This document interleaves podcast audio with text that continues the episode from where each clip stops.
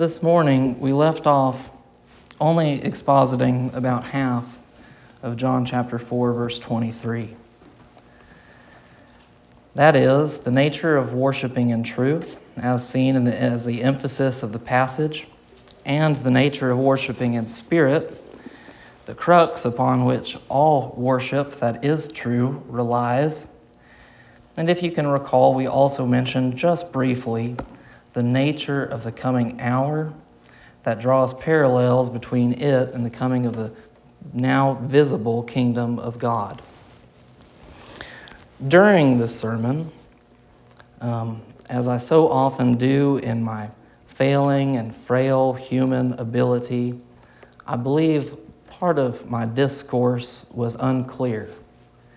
And so before we begin, I'd like to set out to clarify something that I said, namely, in reference to a particular and loved song, God Bless America, and its relationship with authentic and genuine worship.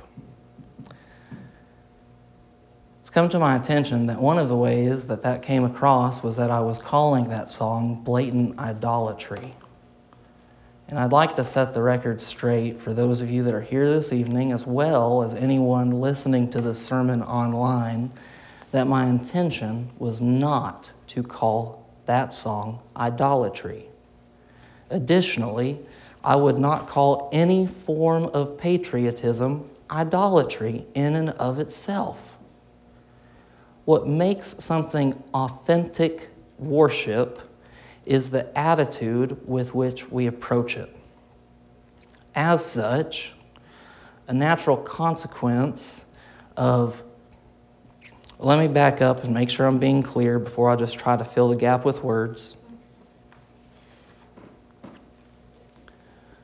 A part of the reason that we sing songs is to teach, and we're going to talk about this towards the end of the month. I have a sermon planned on the different aspects of corporate worship that is, the preaching, the singing, the praying, the fellowship, and the communing. One of the biblical reasons that we sing songs to one another is to be an encouragement to one another and to instruct one another. The reason words matter is because if our attitude is worshiping anything besides, and this is human nature, something that easily comes to all humans, it is difficult to focus our entire attention and mind and soul on God the Almighty. Natural human nature, read Romans chapter 1, is to take what is deserving of praise because of the Almighty, and to corrupt it because of our fallible and finite human reasoning. The reality is, our finite brains cannot comprehend an infinite God.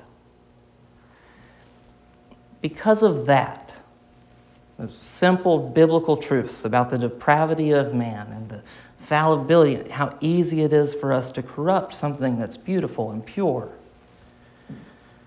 What I should have said this morning was that we should approach every song that we sing with caution to be sure that we are worshiping the Almighty as we sing it.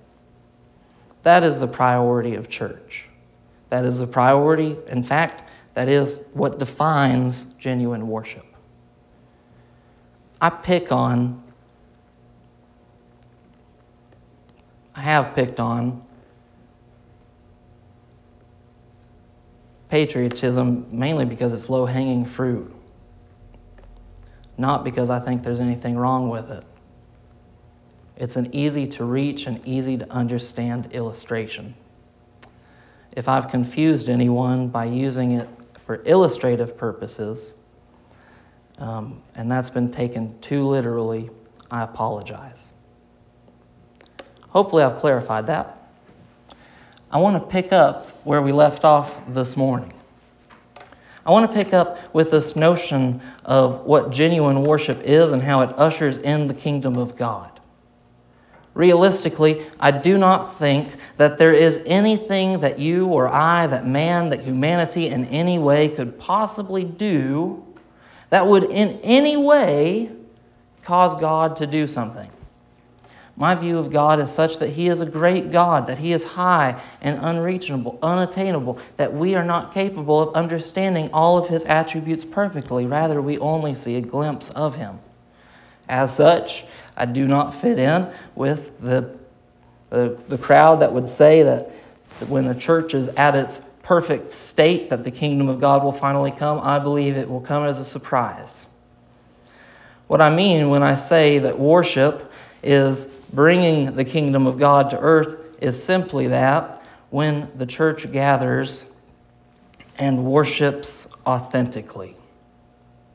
Through our fellowship with one another, through the preaching of God's word, through our prayer, through the singing of songs and hymns and spiritual songs, we are quite literally transported in our minds to the throne of God, singing for His pleasure and His glory. I used this illustration this morning of God's omnipresence, that is, His ability to be all places at all times, always, as a means to illustrate that we have never sinned outside of God's presence. Indeed, that is true. Indeed, God says of himself in Jeremiah 23 23, Am I only a God nearby and not God far away? God is everywhere around us. Now the question becomes what is true worship? In our text, John chapter 4, verse 23, the Bible says, but the hour is coming and is now here when the true worshipers will worship the Father in spirit and truth. For the Father is seeking such people to worship him. Worshipers is the word I want to draw your attention to. God is seeking true worshipers. Notice first that this word is in the plural. Notice second that a worshiper is referring to an individual. Worship, in every sense of the word, requires that it would be a participant activity, not a spectator sport. I want you to think about all of the different elements of corporate worship that I've mentioned in my introduction singing, preaching, praying, giving, fellowshipping, how often do we make these things a, a spectator sport? How often do we make these a production, something that we observe? Maybe fellowshipping not as much. You realize you have to be involved in fellowship, right? It doesn't work unless you're part of the fellowship. In fact, to be hospitable doesn't just mean that you're opening your home up to people. To be hospitable in a biblical sense means that people are welcome in your presence that you make people feel welcomed. Surely we see that fellowship cannot be a spectator sport. What about giving? Can we sit back and let people give around us while we don't provide for the needs of the ministry, while we don't provide for the needs of the community around us? No. In fact, even in times whenever we are in need of help, to receive is to be a participant in the act of corporate giving. What about singing? This is the one where we get in trouble because, well, I believe in many ways in our country, part of what I observe as I watch online worship services today with light shows, with the, even entire church organizations finding the solution for church revitalization to be to install LED lights and flashing lights so and a smoke system to make a production of the singing part of the worship service. Why do we not need all of those things? Because we're not putting on a production. We have a worship leader for the purpose of guiding the congregation in song. Why is it that when we sing songs, we don't sing songs with elaborate harmonies? Why do we sing songs that are easy to catch the tune of and to pick up on? because you're supposed to be involved in it. There is a theology behind worshiping God in every single element that is there. We cannot neglect truth in any one of these elements. When we sing songs of praise to God, the reason the entire congregation is singing is not just for the edification of the saints who can hear them. It isn't just to torture our grandmothers with our poor singing voice. The reason everyone is involved in singing is because we recognize individually as worshipers that we are here to sing for God's glory alone. What about preaching? We've solved the problem with singing. All we have to do is get the entire congregation to lift up their voices like they mean it. What do we do with preaching? Isn't that just a spectator sport? Isn't it just one person that's done the work of preparing a sermon that everyone else could gather around to the lectern and listen to them preach? Loved ones, you've misunderstood what preaching is. This is a participant activity. I try my best to make the point when I preach, every single time that I preach, to begin in my introduction with, please open your Bibles to.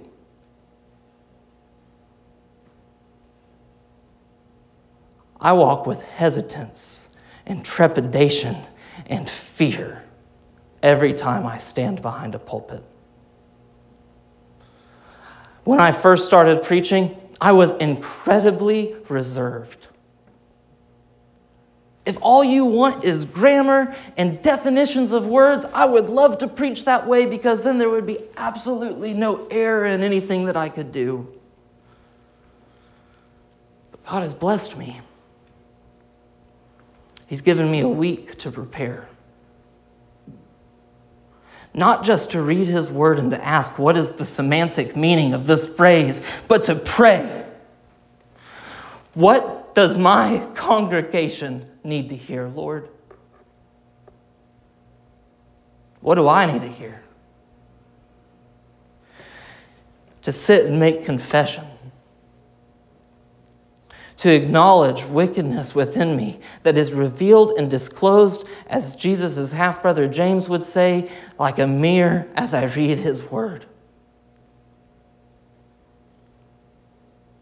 Not one thing goes into my notes before I come and preach that I have not stewed over, that I have not fermented over, that I am not absolutely certain glorifies God. That doesn't mean I always deliver it perfectly. What's your responsibility? Your responsibility every time you hear the Word of God preached is to respond to it. To look at the Bible yourself, to check the references that I make, to ask how is God guiding you in this, and to make direct application. Worship, no matter the occurrence or how it might be performed, is not a spectator sport. It is not possible to attend a worship service and remain still. We must be moved with everything that is inside of us. Our spirit, our emotion, our mind, our conscience must respond, must be transported, must glorify God, and we must be drawn closer to truth. These are the two principles this is the two simple words of John 4:23.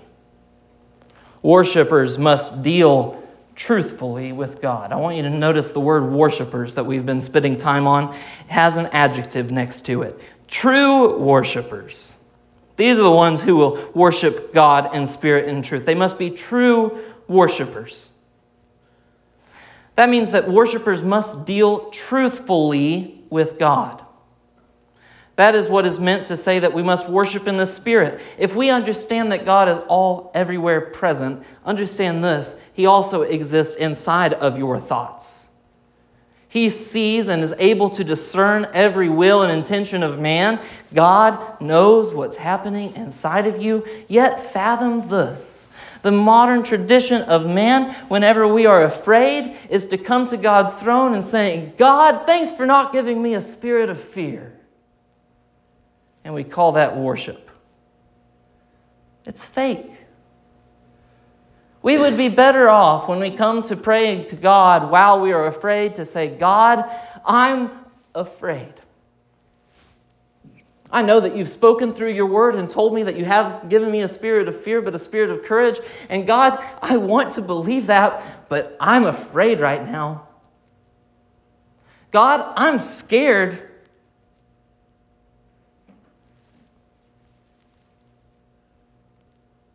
When we're filled with sorrow, we go to God and we say, God, thanks for giving me reasons to rejoice. Is that true worship? That's a facade. It's fake, it's ingenuine. We would be better off to go to God and to say, God, I am filled with grief and anguish, yet in my despair, you are there. You are with me. You are my comfort and my refuge and fear and anxiety and melancholy and a lost zeal for God's word. God, thanks for giving me your word. It's great. I think it's fully inspired and I think that it's completely authoritative. And God, I believe everything that it says, even when it hurts my feelings, except when it actually hurts my feelings. No, we'd be better off to say, God, I am challenged by you. And if you're not challenged by God, perhaps may I recommend this? This isn't found in Scripture. This is your pastor speaking to you in a loving way. If you're not challenged by God's Word, start reading it because I'm fairly confident you aren't. It is challenging in every way. There is not one iota of Scripture that does not move the core of who we are as humans that does not expose how far we have fallen from God's grace, how indebted we are to a Savior that purchases all of our sins. If you don't read the Bible and become broken, what are you even doing?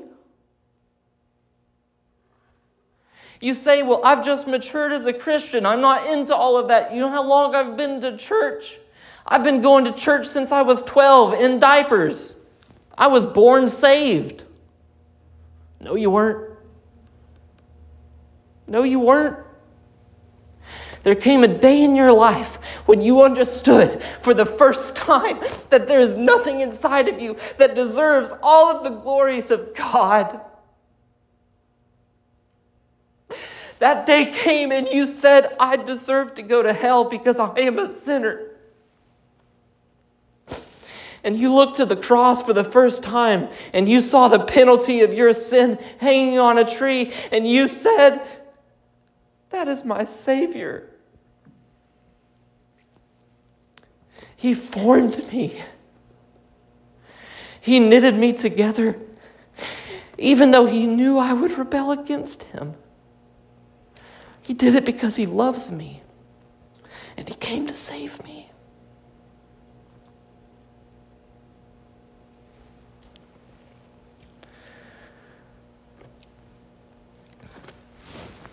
I fear the day that the church loses its zeal for the word.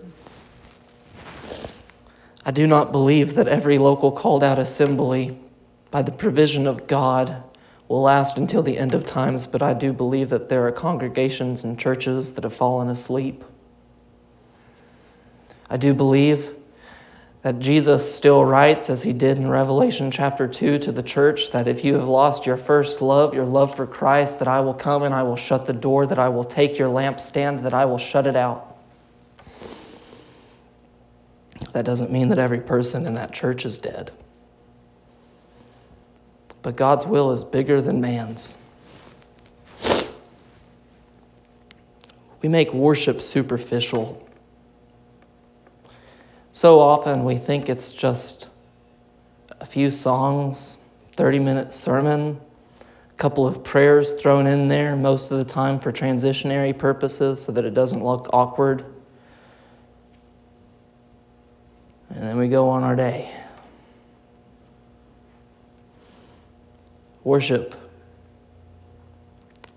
is akin to entering the throne room of heaven. The picture of heaven that the church is given is, in fact, the assembly of the saints gathered together singing praises. For whatever reason, the church is afraid to deal honestly with God. To say, God, I see what you're doing, and I'm scared. God, I love your church, but it seems like things are heading downhill. When I came to Denver Street in October of 2020, I began immediately keeping up with some of the metrics of our church. The average Sunday morning attendance in October of 2020 was 31 people. That's the weekly average for the month of October. I was encouraged when we reached our peak in April of 2022, where the weekly average attendance was 63. This past December, our average weekly attendance was 33. Well, it's easy to say, God, I'm not afraid. I know that you're in control of all things, and whatever happens will happen, and that's your will. But the truth is, I'm afraid.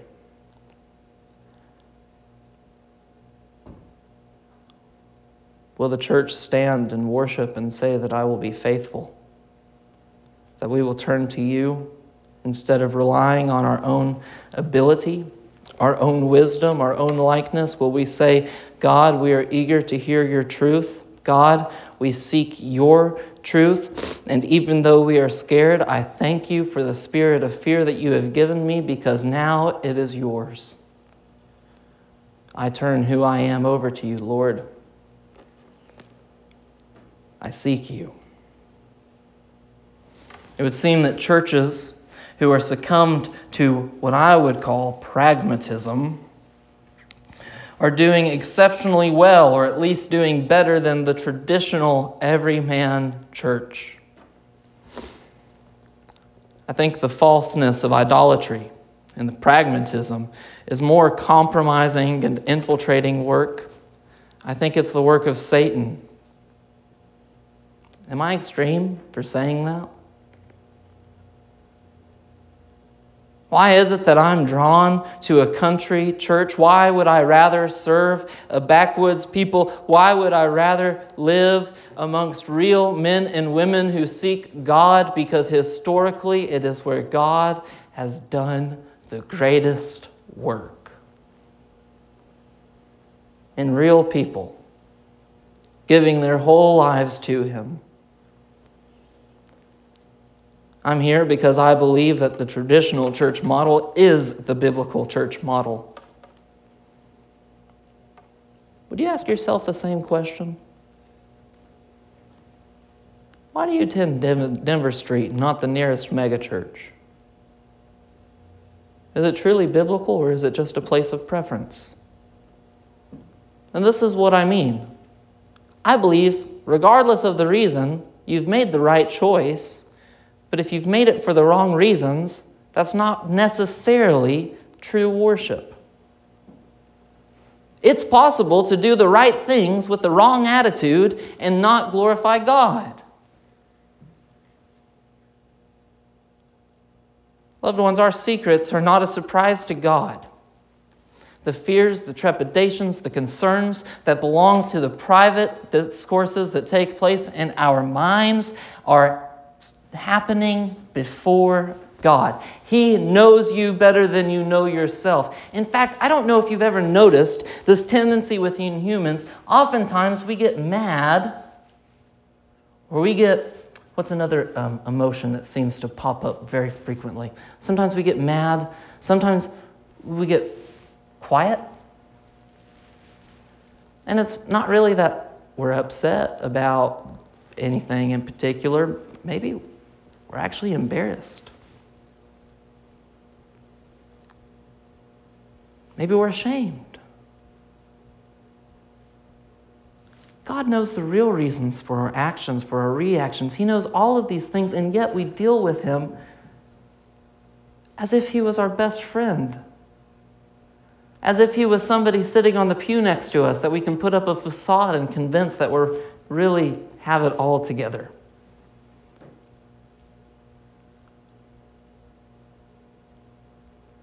Why is it that repentance comes up over and over and over again as we read the Bible, and yet it seems to be a foreign concept to the majority of church members. When we hear in a sermon something that challenges you, it's normal to have an emotional reaction. It's like reading the Bible. You should have an emotional reaction. Indeed, that's a very good thing. Whether you get angry, well, great. Did you get sad? Even better. Did you get delighted? That's perfect.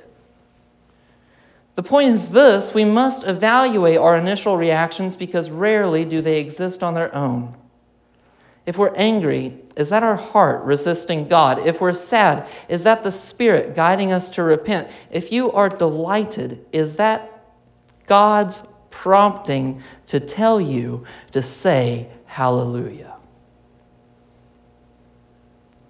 We were talking during our Berean Bible study where men gather in my office and we discuss God's Word and, uh, well, various things. I think we did a fair bit of talking about Vietnam today, but we also talked about the Bible.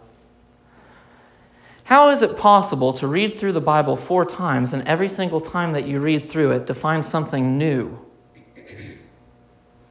How is it possible that as we spend time reading the Bible that it speaks to us in different ways? The Bible testifies of itself that it's living and active. In fact, as you read through the Bible, you find that this is not just some archaic text that you can study. I don't know if you know this, but seminary, I think, can oftentimes be called a cemetery. More people leave with academic rigor and walk away without understanding how to worship God. Do you know why seminaries exist? Because the church is failing. Do you know where men are supposed to be trained how to do theology? In the church. Do you know where men are supposed to be able to be trained how to preach? In the church. Do you know where women are supposed to be taught how to be godly in all that they do? You can say it. In the church. We've created these artificial structures because that is what is necessary for a church that doesn't care about deep truth.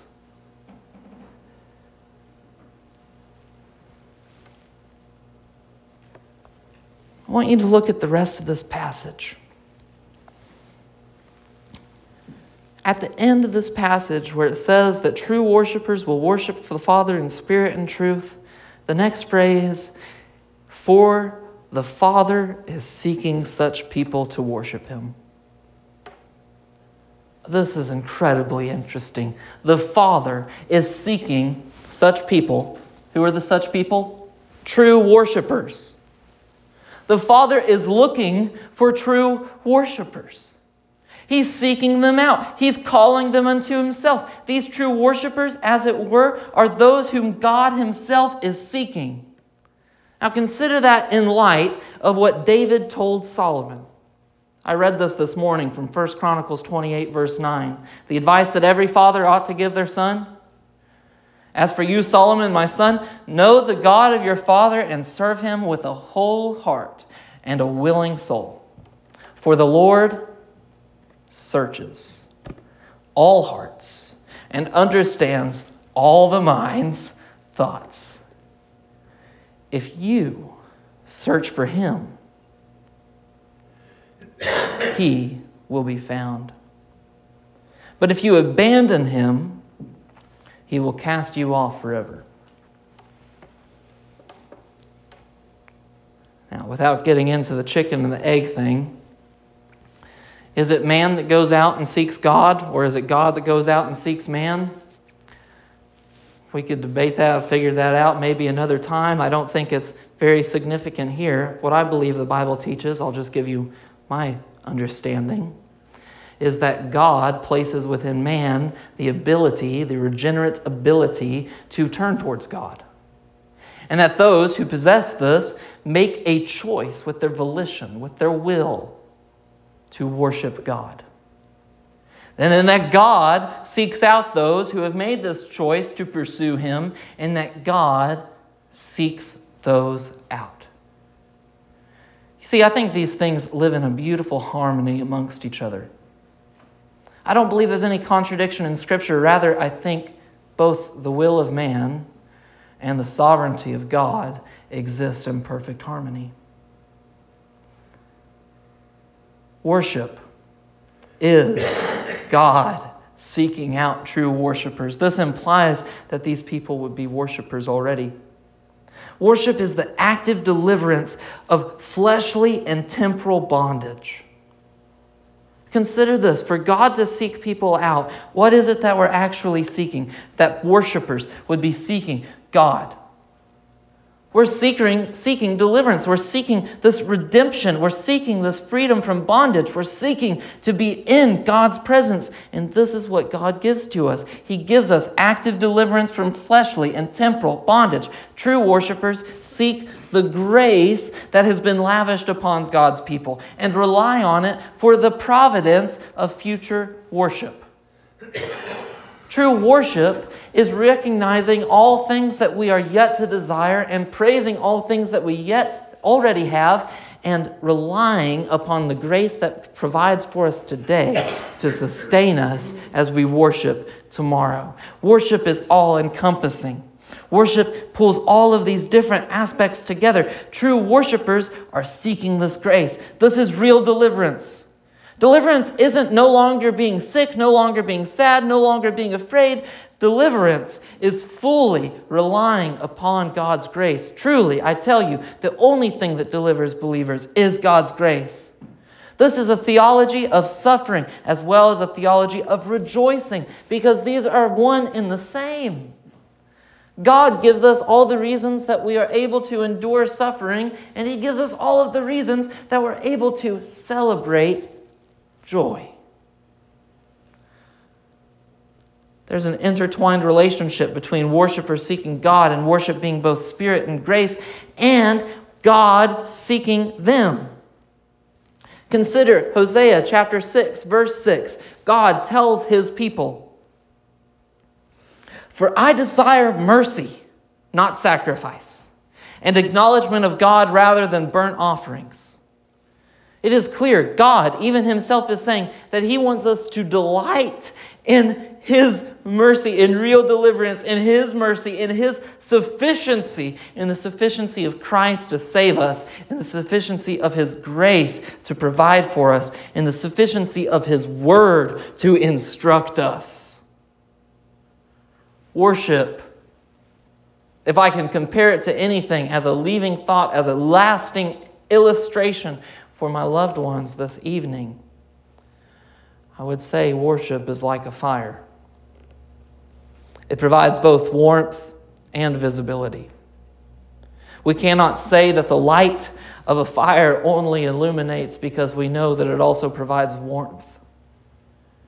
We cannot say that the combustion of a fire only warms because we know that it makes a whole room glow. Neither can we say any separation exists in true worship and spiritual worship.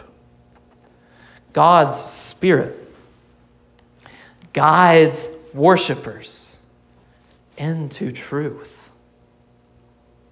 Sitting in truth brings true worshipers to seek a God who is Spirit. These things are one and the same. They feed off of each other. Engineers say there's no such thing as perpetual motion. They've obviously never studied worship.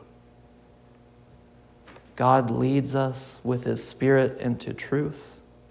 Truth guides us into worshiping God. And the more times we spend staying in this circle, the more time we spend worshiping God, the more authentic we become, the more holy we become, the more sanctified we become, the more delivered we are from our sinfulness because our habits are changing, our minds becoming transformed. Everything that's inside of us is being reshaped by holy, authentic, acceptable worship. That is why I've called for worship to be the theme of our ministry this coming year. All the doctrines, all the ideas, all the interesting parallels and literary elements that we could spend time looking at would only tickle ears and tickle minds. Unless our focus is on worshiping God, we will be afraid, we will be scared, we will see failure. But if our focus is on worship, our hearts will be in the same place. Our desires will be the same thing. God will truly be leading us. And God's church will be blessed because of it. Father in heaven, I thank you for your word. God, I thank you for your church. Lord, I pray that you would be glorified. God, I pray that you would be glorified as each of us go home this evening, that you would bring us together again soon, whether in your house or in this place again. In Jesus' name I pray. Amen.